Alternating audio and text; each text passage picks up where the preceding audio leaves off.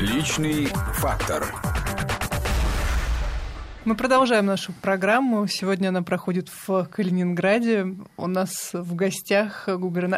исполняющий обязанности губернатора Калининградской области Антон Алиханов. А, скажите, пожалуйста, вот вы такую стремительную карьеру уже сделали там, к 30 годам. А кем вы видите себя через 10-15 лет? Губернатором Калининградской области. Ну, через 15 навряд ли, потому что, по-моему, два срока уже, да, можно только занимать Так вы же знаете способ. А, нет, я через 10 лет вижу себя губернатором, да. Так. Подходящим к концу своего второго срока, да. Через 15, не знаю, так далеко не заглядывал, но посмотрим. Ну, я думаю, что, надеюсь, что мои умения пригодятся в нашему государству.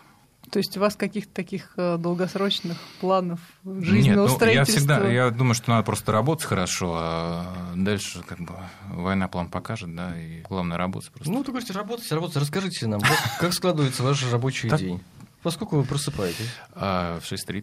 В 6.30? Да. Что вы делаете? А, собираю э, сына в сад. Так. Ну, жена просто, мы, ну, правда, ее тоже так иногда. Бужу все таки для справедливости социальной. То есть, она спит, а вы... Да. Она а работает? Она работает, но она работает ну, на удаленке. Недавно снова начала. Она, она, она менее занята, чем вы. Да. Ну, и... с двумя детьми это двумя спорный детьми, да, да, вопрос такой, да, на да, самом да, деле. В этом смысле, да, конечно, сложно да, сказать. И, несмотря на это, она спит, вы Ну, 6.30 утра, ну, конечно конечно. Ну, мы, э, да, там с, с, с Андрюхой собираемся и едем в сад.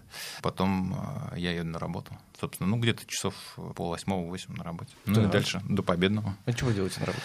Ну, всякие совещания, выезды, встречи, много всего. Честно говоря, иногда смотрю на свой график и понимаю, что потерял контроль над ним.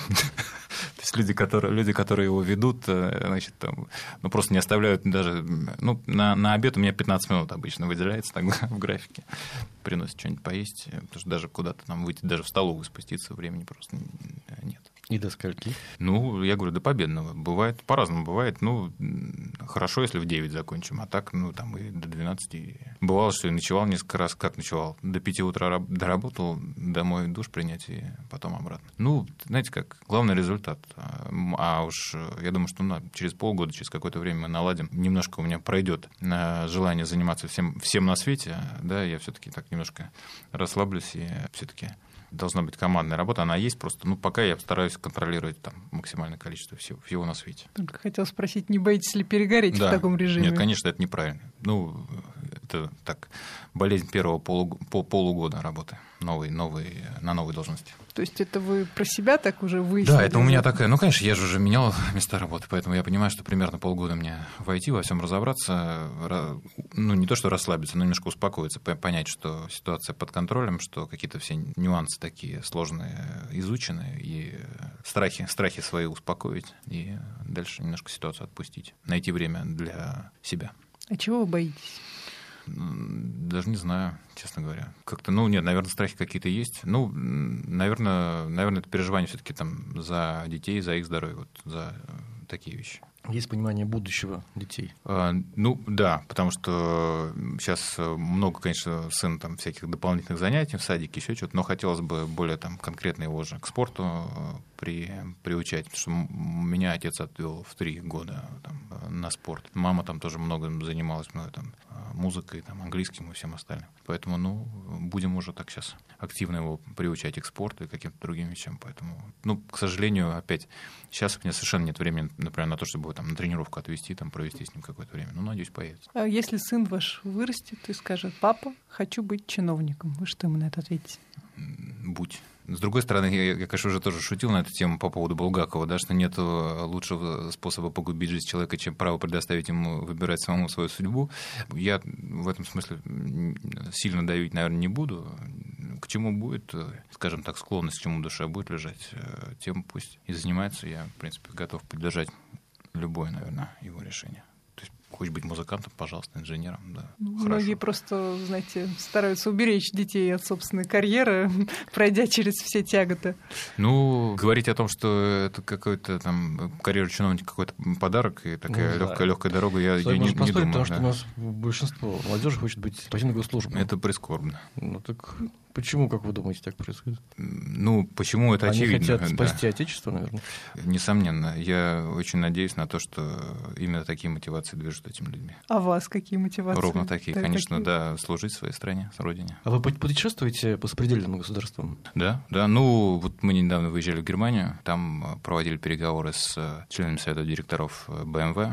Они давно занимаются здесь уже практически 18 лет сборкой своих автомобилей совместно с э, компанией «Автотор». Мы, ну, скажем так, знакомились лично, то есть э, нам важно было показать особое внимание коллегам проводили переговоры, договаривались относительно того, как сейчас будем выстраивать э, диалог, чтобы они все-таки приступили к началу э, строительства завода полного цикла. Потому что такие планы уже давно, скажем так, существуют, вынашиваются, но вот определенные трудности есть. Это и там сложности, ну, общее падение рынка, какие-то, может быть, геополитические моменты, не знаю, что там на, на- на их Мгм. решение влияет. Но, мне кажется, так продуктивно по- пообщались.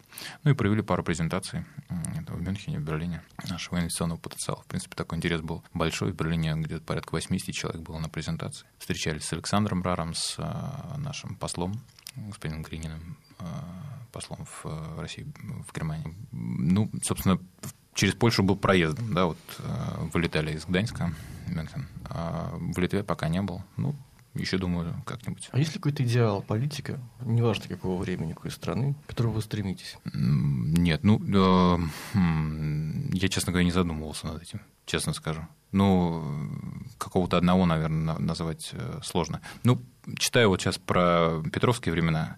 Правда, там ли- линия Петра довольно так э, Это слабая. интересная по- Да. аналогия. Да. Окно в Европу, Калининград. Ну да, да, да, да, да.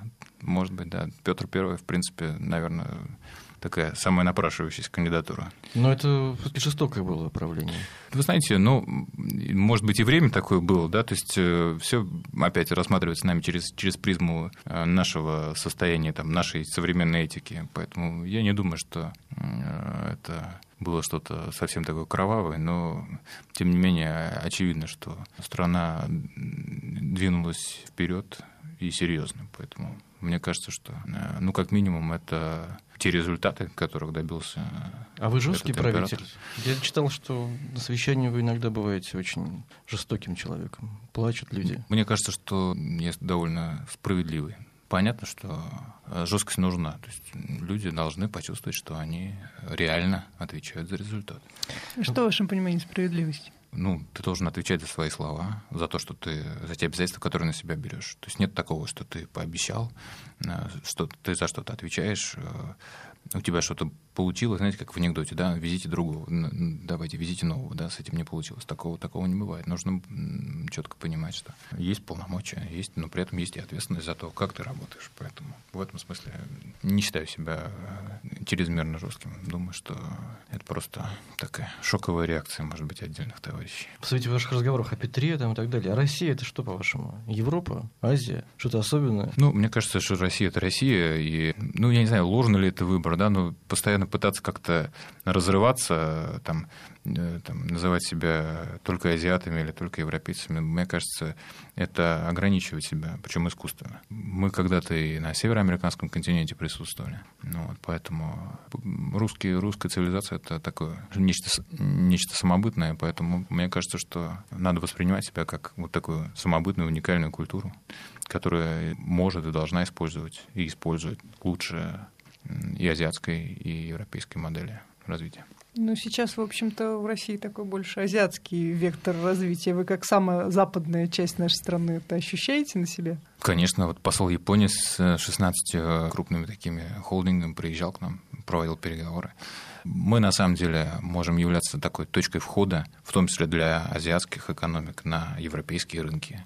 Готовы предоставить, скажем так, э, всю необходимую э, инфраструктуру, там, инженерную, я не знаю, там, э, инфраструктуру поддержки бизнеса для того, чтобы коллег из э, азиатских стран э, привлекать для того, чтобы они здесь э, имели, скажем так, свои производственные базы для движения, с одной стороны, на европейскую часть российского рынка и на рынок Евросоюза. Поэтому, мне кажется, здесь такая э, хорошая возможность, может быть, для нас. Вы можете согласиться с утверждением, что жизнь – это компромисс? Ну, да, ну, честно говоря, мое мнение, что количество этих компромиссов надо пытаться все-таки ограничивать. А у вас есть такие компромиссы, на которые вы не пойдете? Да. Какие? Есть определенные, определенные виды зла, да, с которыми я не смогу мириться, даже если они э, маскируются какими-то благовидными предлогами или достижениями высших целей. То есть не все средства оправданы. Например, для какие виды зла вы ну, имеете в виду? Разные. Ну, не буду конкретно говорить, но мне кажется, что это ловушка такая, в которую можно себя загнать. Не, не всякое а, зло можно оправдывать какими-то конечными благими намерениями, а как, которые оно якобы время направлено. Как почувствовать грань, когда хватит уже? Ну, может быть, э, не стоит к нему прикасаться, к этому злу просто и все. У вас есть мечта? Конечно. Ну, мне бы хотелось, чтобы лет через 15, ну, может быть, чуть больше, да, там, я мог бы услышать о том, что а вот у нас был такой губернатор, да, и вот, а он сделал вот так, так, так, ну, какие-то... То есть мне кажется, что я работаю для людей, э, которые здесь живут, э, и для своей семьи, которая тоже здесь живет, и э, мне хочется сделать так, чтобы нашим гражданам, нашим людям здесь было чем гордиться, и они ощущали эту гордость, выходя на улицу, смотря на то, что происходит вокруг них, а, как что-то строится, там, реконструируется, и просто чтобы они гордились русской Балтикой. Спасибо большое. Спасибо. Мы говорили с временно исполняющим обязанности губернатора Калининградской области Антоном Алихановым. Но сейчас мы не прощаемся, потому что у нас символический запуск на FM-частотах э, Радио России, угу. наших коллег. Так что я предлагаю пройти в аппаратную. И там уже продолжить. Схема какая? Значит, ну, со вчерашнего дня у нас тестовое FM-вещание Радио России. Вот. Но ну, чтобы оно реально заработало, короче, вот эту кнопочку вас до конца довести, и пойдут позывные, и оно будет в эфире. Ведем? Да. В эфире Радио России Калининград. Все, отлично.